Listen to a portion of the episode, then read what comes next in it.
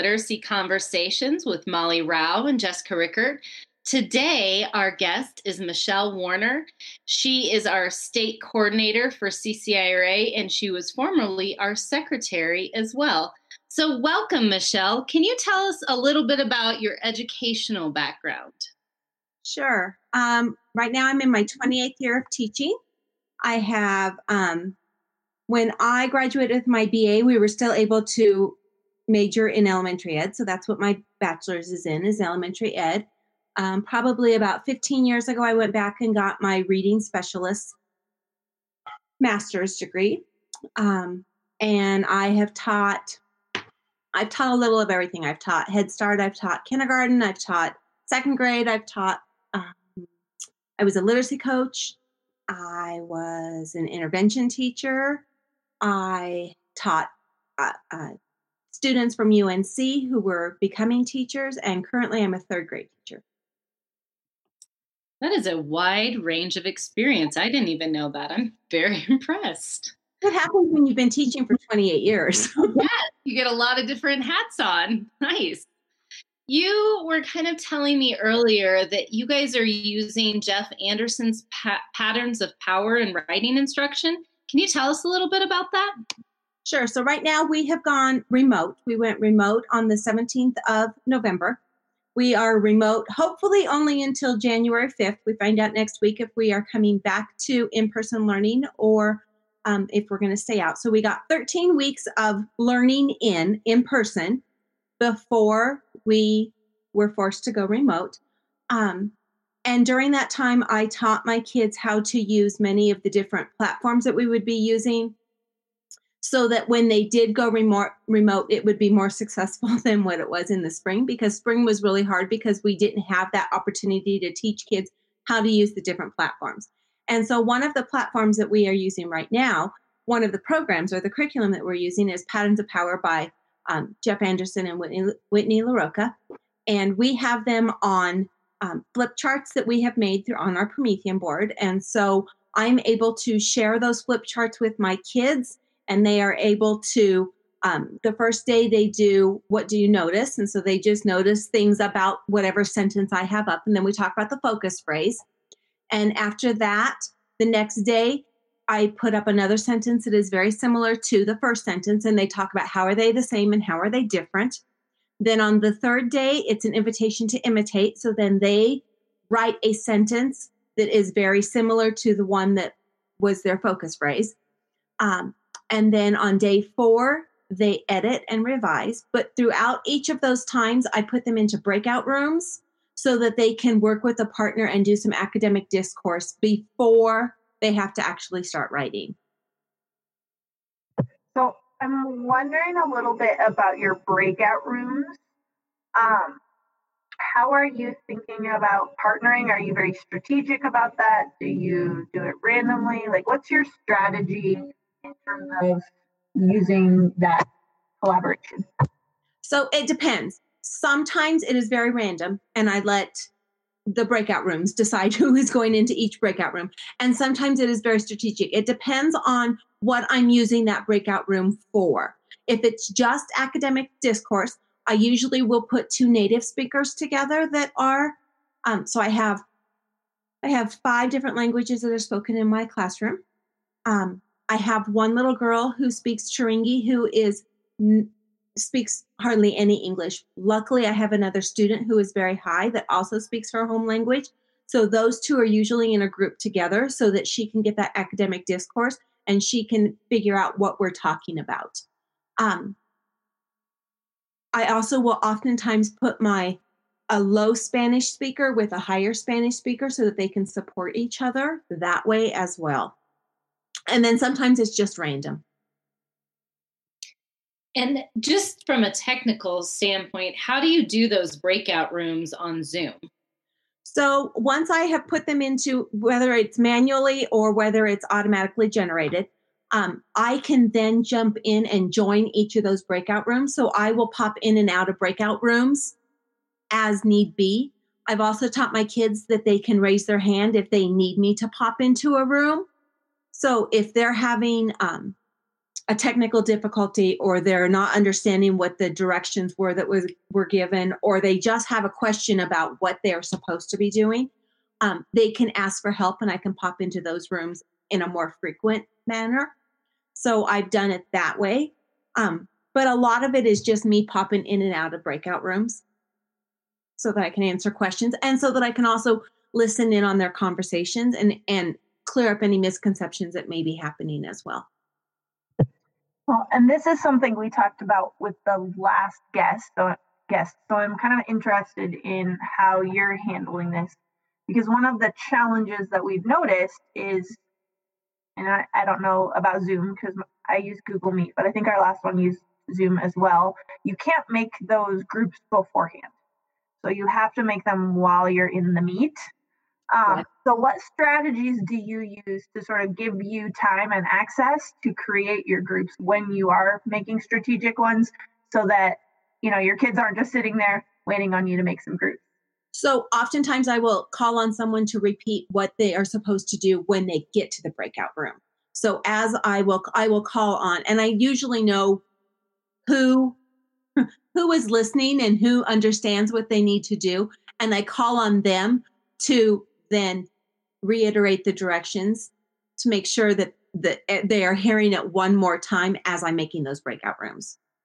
Okay. Um, well, and I think we probably should have asked this first, and we kind of messed up. Um, can you describe a little bit of your schedule? Because you know, I know like you and I were talking before we started recording, and you and I have very different remote teaching schedules. Mm-hmm. And so, you know, talk a little bit about the expectations for you as a teacher teaching remotely, and then kind of how you've handled scheduling and what you've made that look like for your kids throughout the day. So, we really tried to keep our schedule as close to what it was while they were at school. So, we um, start the day out with science or social studies, depending on what unit we're in. Um, and so they have, well, first of all, that's not true. First of all, we start with a morning meeting and so we we kind of set up the day of what's going to happen for the day. Um, sometimes we will look at um, a picture and we do a what do you notice what do you wonder kind of activity just kind of a sponge activity to get them started get them ready to learn for the day. And then we go to science or social studies. They're in there for a, for about 40 minutes and then they go to specials. And so each of the specials teachers has a Zoom classroom as well. So they log out of my Zoom class and they log into the specials classroom.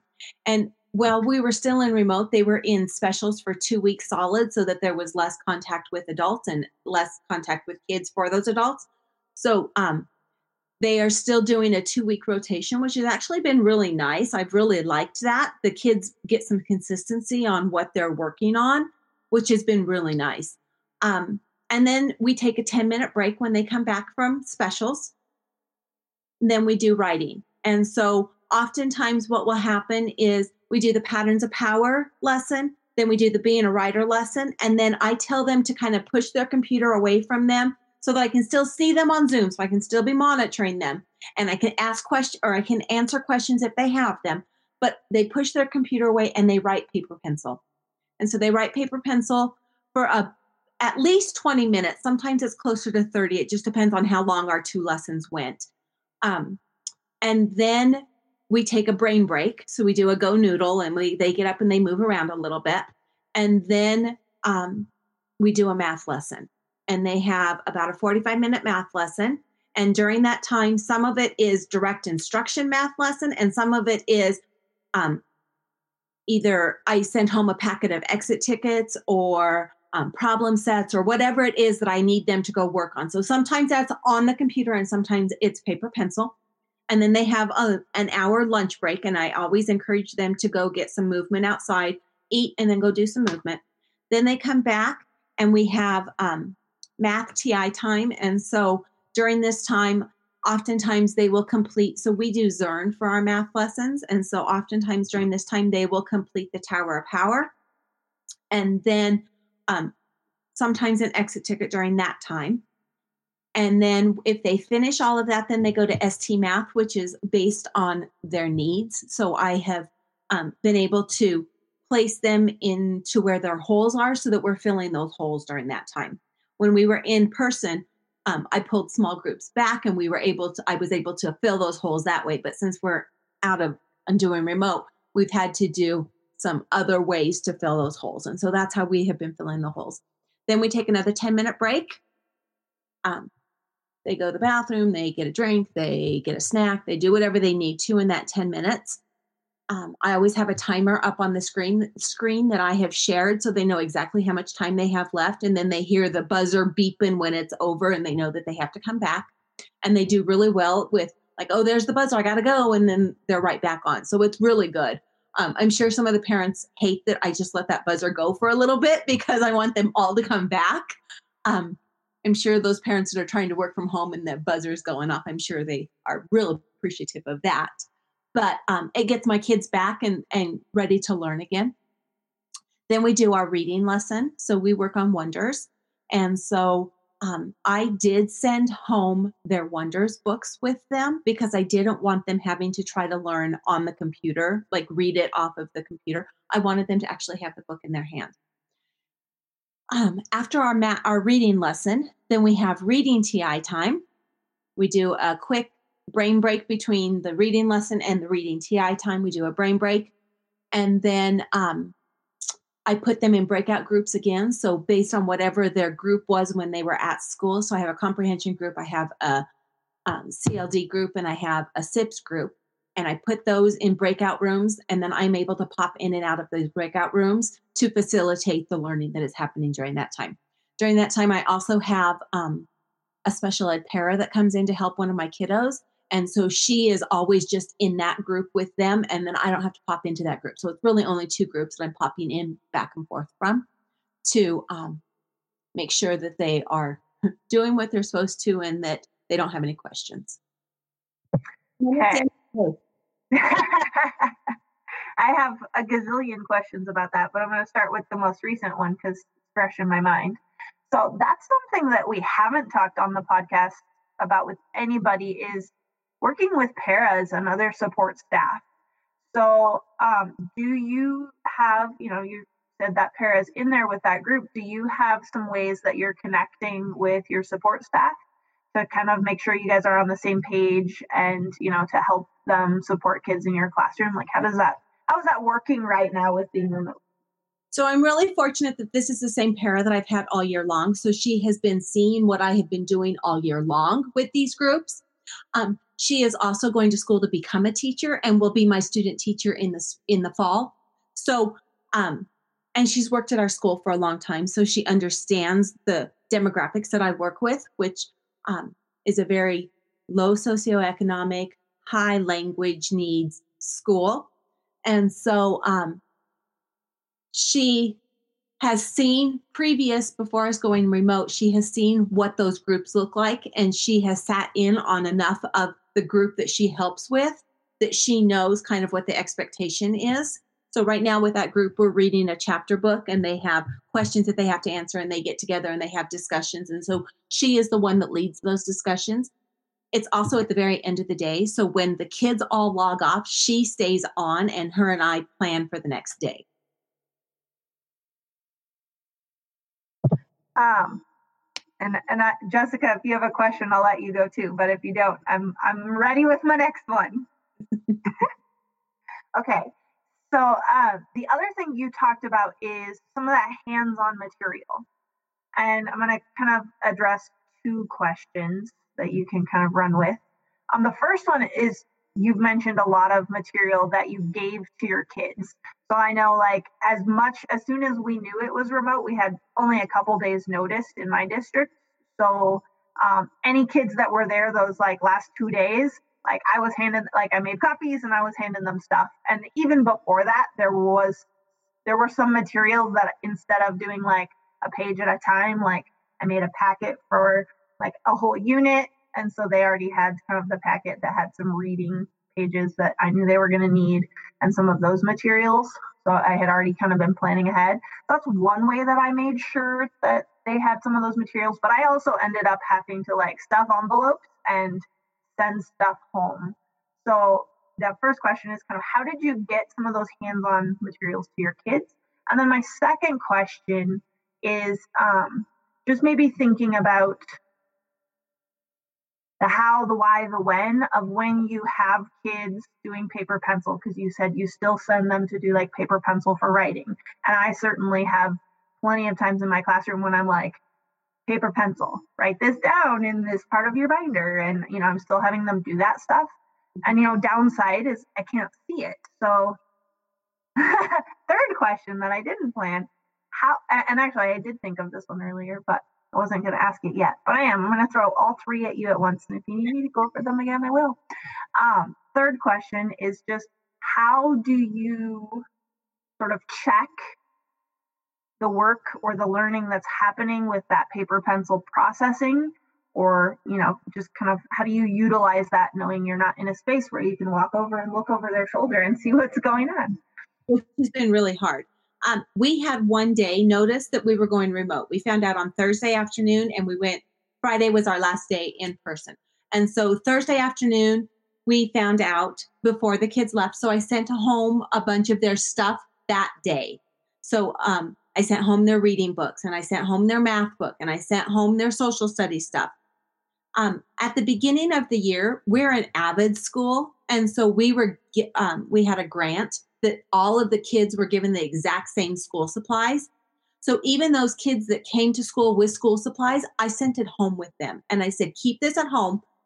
You already have these school supplies so that in case we have to do remote, fingers crossed we don't have to, but if we have to, you have the materials at home, which was one of the things in the spring that was really hard because they didn't have it. My kids that I work with don't have paper and pencil laying around their house. They don't have crayons. They don't have the community I live in is very different than the community I work in. And so, um, the community I live in, all of the kids here have those things at their disposal. The kids I work with don't have those things at their disposal. So, that was super helpful at the beginning of the year to be able to give them a full set of school supplies. Plus, I had um, gotten some monetary donations from some family and friends that those kids that didn't bring school supplies, I bought school supplies for them so that they would have them at home.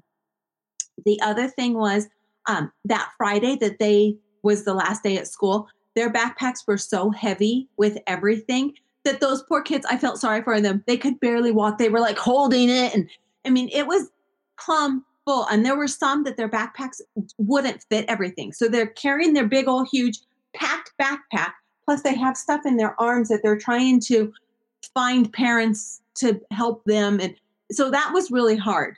Um, but I also knew so since we had a timeline when we went remote in the spring we didn't have a timeline of how long they were going to be out and so that was really hard to be able to first of all we were on spring break when we found out they were not coming back so then you know i couldn't send anything home with them but um I didn't have an ending timeline. And this time I do have an ending timeline. Like in our heads, we are thinking, okay, by January 5th, we should be back at school.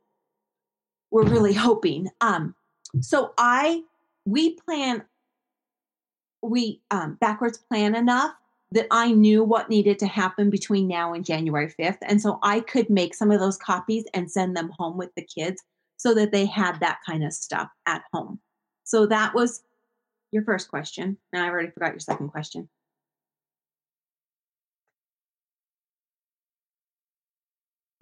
Let's see if I can remember all my questions. So the first one was just about like, how'd you get those materials home?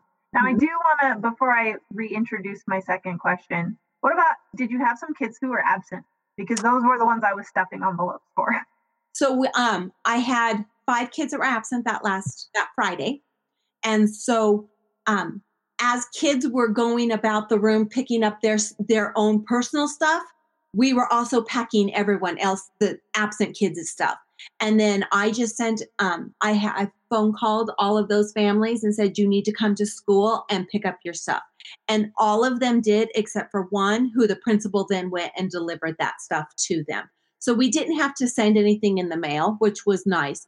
But as I walked into the office today, there's a whole line of supplies that kids have not picked up yet. Luckily, none of my kids are there, but um, the younger kids have not come to pick up their stuff yet. So I'm not sure how those teachers are being able to do all that they need to be doing. Gotcha. Okay, so the second question was um, just about kind of the how, why, and when are you choosing to have kids do paper pencil activities? And then if you want to tie it in, the third one was just about how do you interact with that as the teacher since you can't just wander by and kind of see what's going on on their paper. How do you make use of that information or do you or when do you?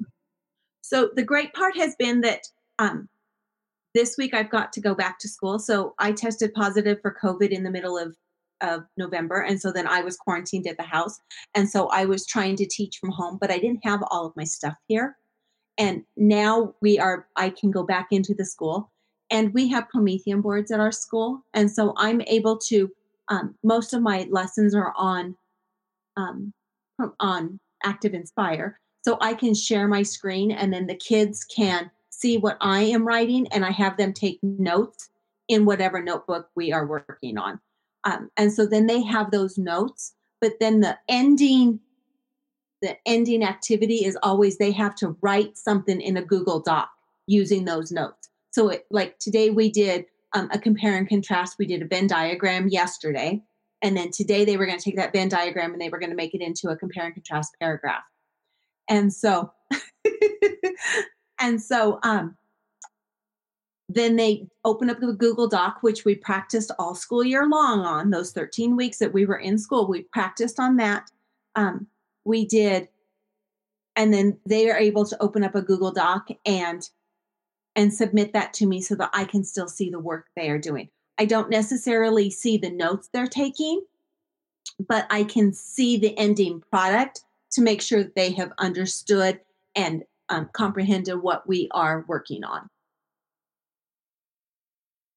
The how, the when, and the where. So I try to balance like half an hour on the computer, half an hour off the computer. Um, so a lot of the work that they are doing is still in their notebook because we know that especially for eight year olds them sitting in front of a computer from eight o'clock in the morning until three o'clock in the afternoon which is what our schedule is with an hour off in the afternoon in the midday for lunch and recess um, that's a long time for eight year olds to sit there that's a long time for this however old i am to sit in front of a computer so that is hard for them. And so I really try to balance some movement along with some computer work, paper pencil work. So at the end of the day, we do time and text. And often we have some um, BookFlix and TrueFlix and stuff like that that they can access online. But most of the time, I tell them, I want a book in your hand and I want to see you reading that book. Because that is another way for me to ensure that they're actually doing the reading and not staring at the computer watching a YouTube video or something like that. Since I can't see what they're what they're actually looking at, when I when I can see them doing paper pencil work or I can see them holding a book in their hand, then I know that at least we're one step closer to doing what they're supposed to be doing and ensuring learning. Awesome. Um, this is not something I've thought about on previous podcasts, but knowing you personally and your comment about being a however old you are person, not being able to sit at your computer all day, you know, that not being nice. Um, I know you're, you know, a pretty healthy, fit person. You like to get out and be active. And I know you've been sick, but just in general, I know for me, like sitting at my computer has been um, a, a strain on my spine and some of my different muscles. And so I have really made a strong habit of like getting up and doing my yoga so that I make sure things get, you know, loosened up and treated nicely. Um, so how do you tackle that side of it, like your health and your comfort and so when I give my kids the 10 minute break, I'm also taking a 10 minute break and I'm walking the halls in my school. When um, my kids are doing a GoNoodle, I'm up doing the GoNoodle with them. At my lunchtime, I eat my lunch quickly and then I go and I walk a, a, outside around my school. And so I can usually get three, my school's huge, but I can get three full laps around the block in in the time so that I'm doing that as well. Um, when I get home at night, I usually go for a walk before I start making dinner. I also have um, a bike, a stationary bike at my house. So if it's cold outside, I can go get on my stationary bike when I get home. Um, and today I was in a meeting after school, and one of the teachers had moved. We have a fitness room at our school, and she had moved one of the bikes from the fitness room into her classroom so that anytime those kids are taking a break, she can be on her bike. During the meeting, she had the computer on the little where the books you normally go when you're working out. She had her computer there and she was riding the bike the whole time that she was in the meeting with us. So I was like, that's brilliant. I'm going to move one of those down to my room too. I was gonna say you're selling me on the idea of going back to school because we had a bunch of bikes like stationed around our building for kids who like need movement and they could go sit and like read their book or you know set their Chromebook up on you know the little book spot and like bike. And I had a kid last year like sometimes we would go and that's how we would do like I do little one-on-one stuff with him because that was a class period when I had a bunch of adults in the room and I had a student teacher. And so this kid was really a one on one kind of kid. So we'd go and we'd sit on the bikes and bike together and like go through his work and he'd talk to me and I'd like scribe for him. And I'm like, hmm, maybe I go back to work just so I can sit at the bike while I teach. Well, we do have, um, so in the special ed department, we have, you know, the bikes that go underneath the desks. We have a couple of those. And our special ed teacher um, has talked about taking those out to some of the different kids that need that movement while they're working. And so she has taken some of the bikes out to some of those kids to be able to get have them move while they're working. Yeah. And I also like that you're like, okay, during this break I go do this, and during this break I go do that because I've kind of done the same thing. I have like scheduled into my little breaks. Here are some of the ways that I, you know, go get myself active. So like I have written in there like go play with the dogs during this session, you know, during this section of time. And so, you know, I have some of those things. Um, I also like one of my kind of little self-care things that I've started doing during my breaks, audiobooks. So I go take a break and it's like fold some laundry and listen to a book and get your brain in a completely different mode. And like that's that's been a big one for me.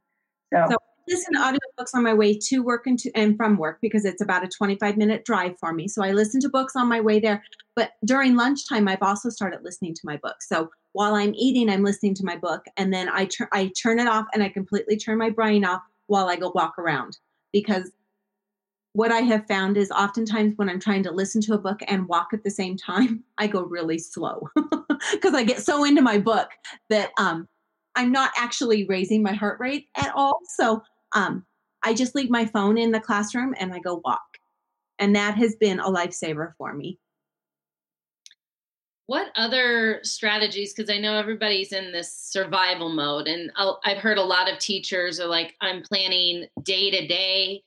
But how do you manage your time so it's not? I mean, and you've talked about you're doing specific breaks, but how do you manage the planning piece and not let it spill over into your night, into your morning, into your weekend.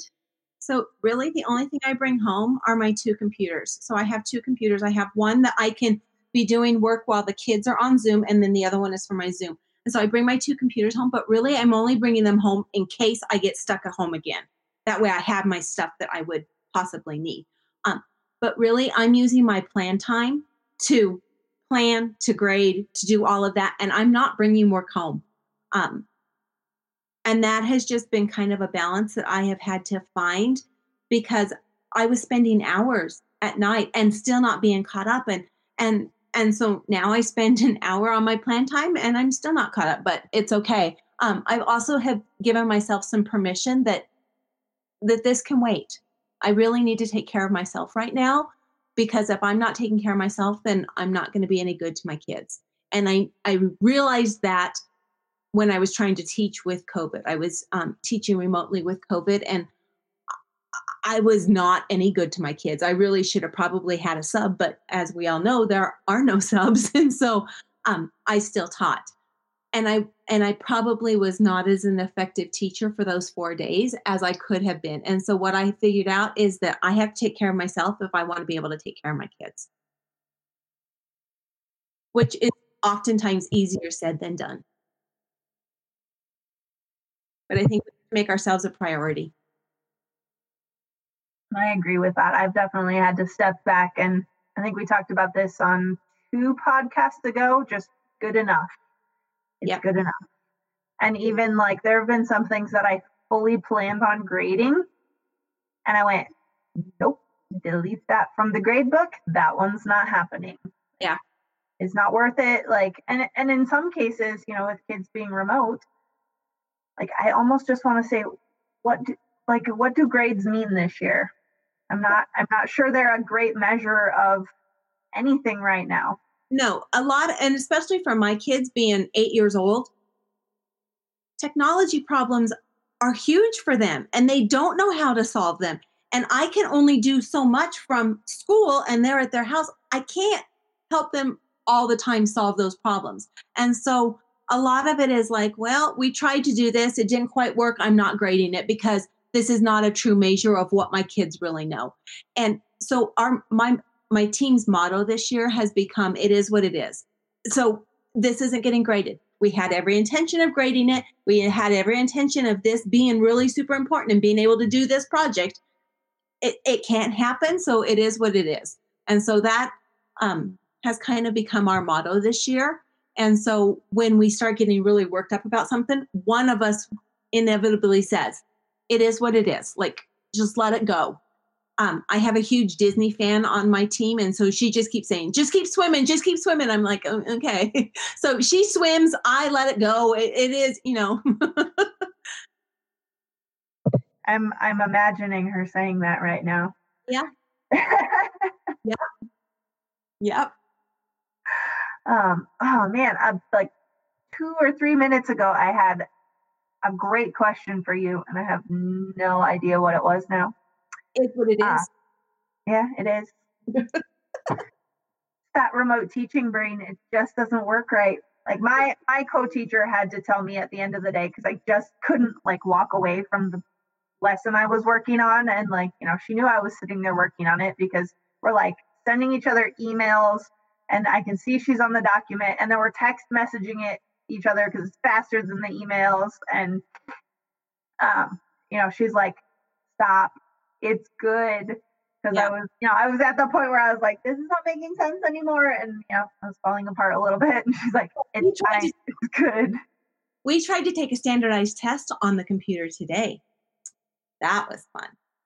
That was, yeah, we had to do some technology. We had some technology issues. We had some, oh, yeah, I was, and being the age that I am, I'm not super computer savvy. And so I was like, I, I don't know, guys. We'll we'll figure this out together. Share your screen so that I can see what you're seeing. And, and we were able to work through those. But being able for them to share their screen is huge so that I can see what they're seeing.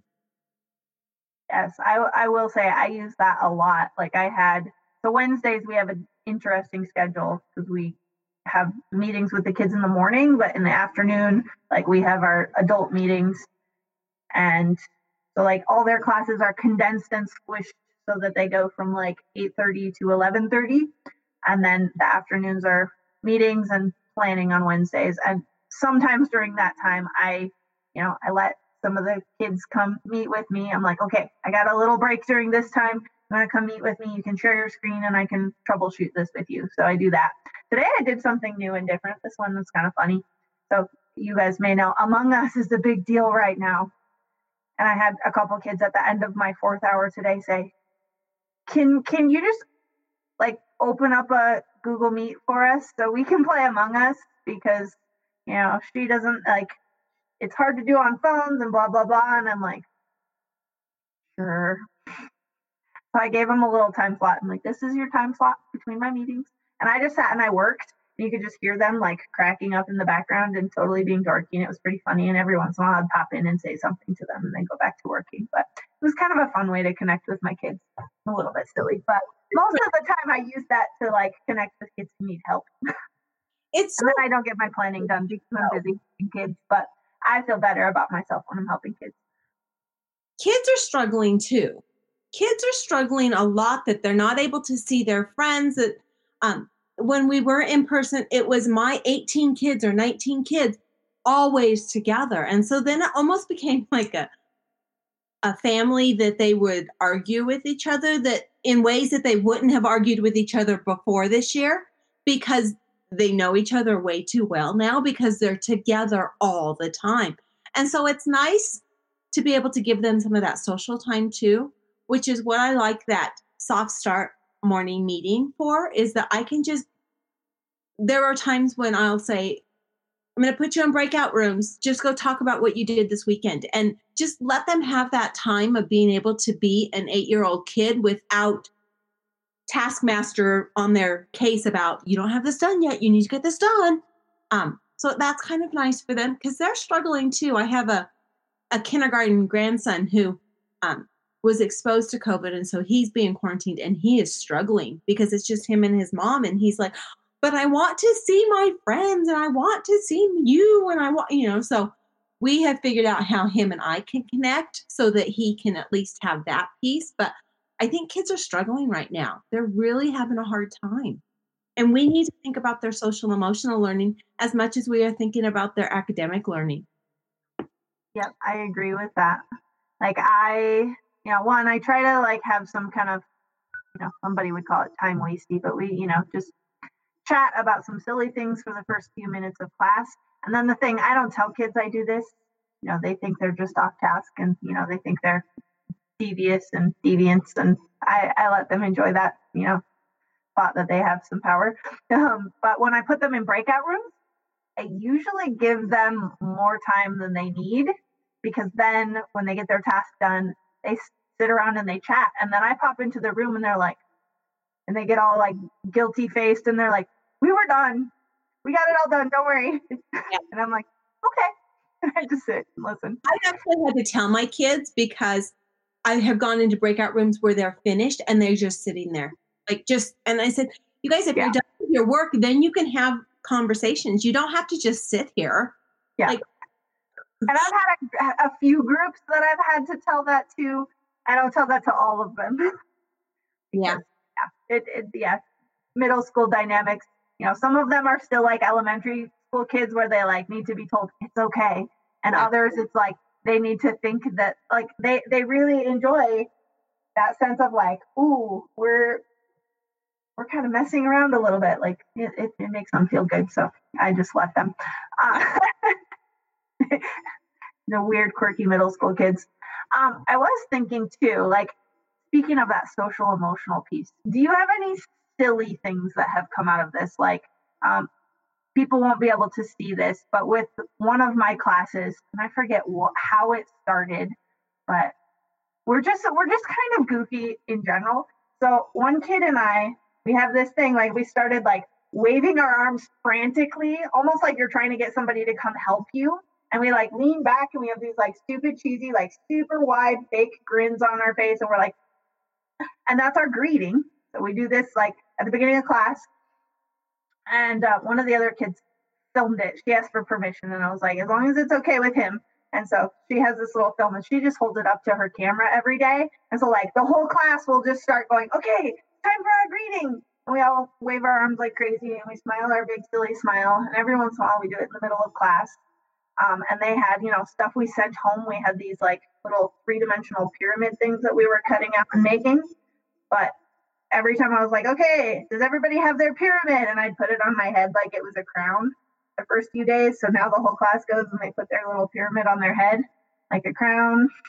And so just like silly, ridiculous things that you do that are part of that like letting loose and having that social emotional time. And also there's a little bit of movement there. So, you know, some things that you're doing with your kids that might be so quirky and unusual. This week we're doing this week and next week we're doing spirit week. And so um, today was workout clothes day, which I mean, they're pretty much in workout clothes every day anyway. You know, they're in sweats and a t-shirt. But um, we today we wore workout clothes, and then we got to do our favorite exercise and lead the rest of the class in our favorite exercise. That was one of our brain breaks. Um, tomorrow is school spirit day, so they're supposed to wear something that either says our the name of our school or our school colors. Uh, Friday, they get to either bring their pet to school or bring a stuffed animal to school. So they're going to do that. Monday is pajama day. So they're going to wear, which they wear pajamas most of the days anyway. So it's fine. Um, but they're super fascinated if I'm going to wear pajamas to go to work and have our principal see me in my pajamas. And I was like, well, yeah, I'm to wear my my robe and I'm to wear my slippers. And someone said, "Aren't you? You're to wear your slippers out in the in the hallway where other people can see you." I was like, "Yeah, it's fine." Um, we're doing one day is favorite sports team day. Um, crazy hat day is another day. And then um, favorite holiday. So they could dress up in their Halloween costume or they can dress up in Christmas stuff or whatever they want to dress up in. Um, so they've been super that's helped them stay motivated because I was losing them at the beginning of the week. I was like, come on guys, we still have work to do and and so um that has been a little bit helpful to keep them motivated so that they can continue to learn but also take care of themselves and be excited about coming to school. You mean pet day is not every day in remote learning? Right. Well, and so they know that my dog has been really sick. And so they said, Well, are you going to bring Kelso to school? And I said, No, I don't think I can take Kelso to school. I don't think Dr. Thompson's going to like that one. I said, I'll bring a stuffed animal instead. So, but I, you know, half the time, just like your cat walked by the screen, half the time we have chihuahuas walking across and we have little brothers and sisters and we have, you know, we have all of those things too. So, yeah. Today baby cousin that I said, Oh, he is so cute. Who is that? Well, that's my baby cousin. And he joined us for third grade math today. I was like, okay. well, and you almost get to know your kids better because you can see them in their living situation and who's around them, who's the family, and their pets that are really important to them. So that's pretty cool. Well, and it was kind of fun. Um, right after Thanksgiving, when we came back, they took their camera and they showed us their how their Christmas tree and they showed us what they had done, you know, whatever they had decorated. So that was kind of fun for them to be able to show off those kinds of things to their friends. And they want to know about our lives too. Like I had kids one day, they were like, Can we have a tour of your house? And so, not one of my most motivated classes. So I was like, I will give you a tour of my house if we get all your work done today. And so we did. And so we took a tour of my house and it was very quick, like, hey, here's my house. Yeah. But, yeah. When I was when I was teaching from home for that week, um, the dog would come in. In fact, he was just here a minute ago. He would come in and lay at my feet. And so there was a couple of times that I was like, look where Kelso is. And um, so they get to know you a little bit better in a different way than what they know you anyway. Well, we've heard a lot of great strategies. I love the strategy of having kids just read and write, but you're still they're still on camera watching you. So I want to pivot a little bit now to talking about CCIRA because I know that you've been involved with CCIRA for many years. So just kind of tell us your experience with CCIRA and kind of what it means to you and maybe how it's influenced your teaching. So when I first started with CCIRA, I was a pretty new teacher. Um, and I had a coworker that was the president of our local chapter, and she brought me in, and I attended meetings. That's how I got to know about CCIRA was from a from a fellow teacher, and then she put me on the board, and I was in charge of writing um, teacher read teacher as reader grants. And actually, that group that we started that year which is now in its 23rd year of existence. And it's the same group of people. All of them are retired. I'm the only one still teaching. So that's kind of fun. But um, everyone else is retired. So I, I wrote grants for uh, my local council for a long time. And then I became vice president. And then I became president. And I was president for, I think, close to 15 years. Um, either president or co-president and there were lots of different people that i was co-president with and then um, I became secretary of CCIRA, and I did that. I want to say five years. I think I did that for, and then um, this position of state coordinator came open, and I had helped a couple of different councils get started, and so um, I really found that that was more my passion than taking notes, and so um, I moved into this position instead. But throughout the years, I have um, been responsible for planning professional development really for the local teachers in my district. And so that um, CCIRA has helped with that tons. Um, and just some of the different strategies, like I talked a little bit before about during our morning meeting that I do. Uh, what do you what do you notice? What do you wonder? That was a CCIRA from a session that I went to years and years ago, and um, I still use that strategy. Um, it's where I really learned how to do an effective turn and talk with teach my kids how to do an effective turn and talk rather than just turning and talking. Um, so there are lots of strategies that I have learned through different guest speakers or um, sessions that I have gone to at the conference that I use in my daily practice in my classroom. Um, there's even when my kids were little, I would come home from conference and I would be really excited and I would try something out. And my son used to say, Mom, did you learn this at that thing again? Because I would turn around and try to use it on on them. And he was not always as appreciative as what I would hope he would have been, but um, my class was always super excited when I came back because I always had new books and new stories and new strategies for them when I came back. And so, yes, they didn't like when I was gone for those three days because then they were with a sub, and sometimes the sub was not stellar. But they always knew that when I came back, that I was going to have something for them. And so, um, they were as motivated for me to go as I was to go.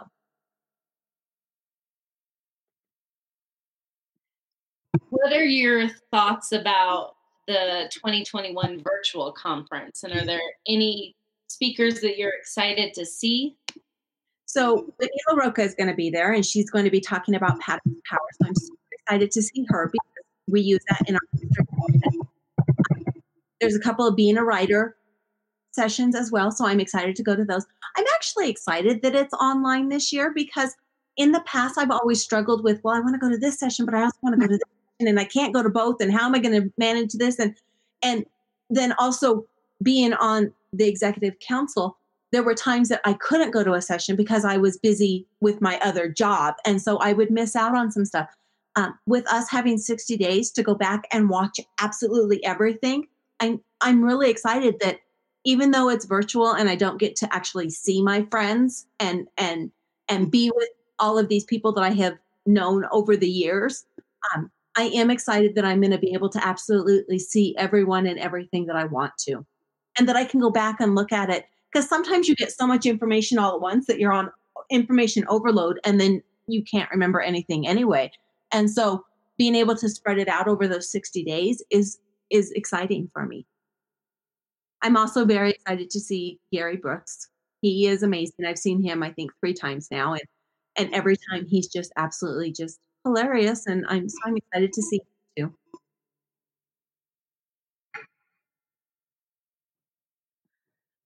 Molly, do you have anything else? Any other questions?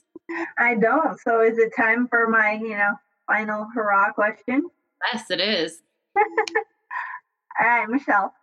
Um, Thinking back over all the CCIRA conferences you've been to, can you think of like one presenter or one strategy that you've kind of taken away that has been like the most impactful on your career? So it could be a person, could be a strategy, but something from a CCIRA conference that has really influenced you as a teacher. I think recently it's Tina Boogren in in taking care of ourselves and being able to realize that if we aren't taking care of ourselves, we can't take care of our kids. And so um, I've really tried to take that to heart these last couple of years after seeing her for a couple of times. Um, in fact, last year, my local council did a self care book study that lasted the whole year because of Tina Boogren. And so um, I just think about teaching is hard. And if we don't take care of ourselves, either we're going to burn out and and not make the career that we've always dreamed of or we're going to half-ass it and not be a good teacher and so i really think that tina has made has had a big impact on me of taking care of myself. And I think you've truly modeled that, especially going remote and being very intentional about taking breaks, getting outside, making sure you walk, having time off the computer, taking time to just listen to a book that gets your mind off of teaching, also leaving work at work and being able to decompress at home too. So I think those are all great strategies that I hope other people take on because I know that everyone is stressed and in that survival mode. So thank you, Michelle, for joining us. I have enjoyed learning from you and listening to you and Molly talk back and forth about teaching strategies and it makes me excited for all the kinds of teachers that we have out there. So thanks for joining us. Jessica just reminded me about that thing that I forgot about that I wanted to talk about before. Oh. But too late now. It is done. So now everybody can just wonder, and I'll be the only one that does Thanks, guys. Thanks for listening to CCIRA Literacy Conversations podcast. To find out more about CCIRA, go to ccira.org. On ccira.org, you can join as a member or find great resources like our professional development blog, which posts every Tuesday and has a variety of guest writers on an awesome selection of topics. CCIRA is a professional organization of educators and community members dedicated to the promotion and advancement of literacy. We also have a Twitter account at Colorado Reading. You can find us on Instagram at CCIRA underscore Colorado Reading. Or you can find us on Facebook, where we also have a members only group that we're trying to build. And our Facebook account is CCIRA Colorado Reading. We'd love to hear more from you. And again, if you're looking for new content, please send any questions or things you'd be interested in seeing from CCIRA to cciravideo at gmail.com. Thanks for listening and have a great week.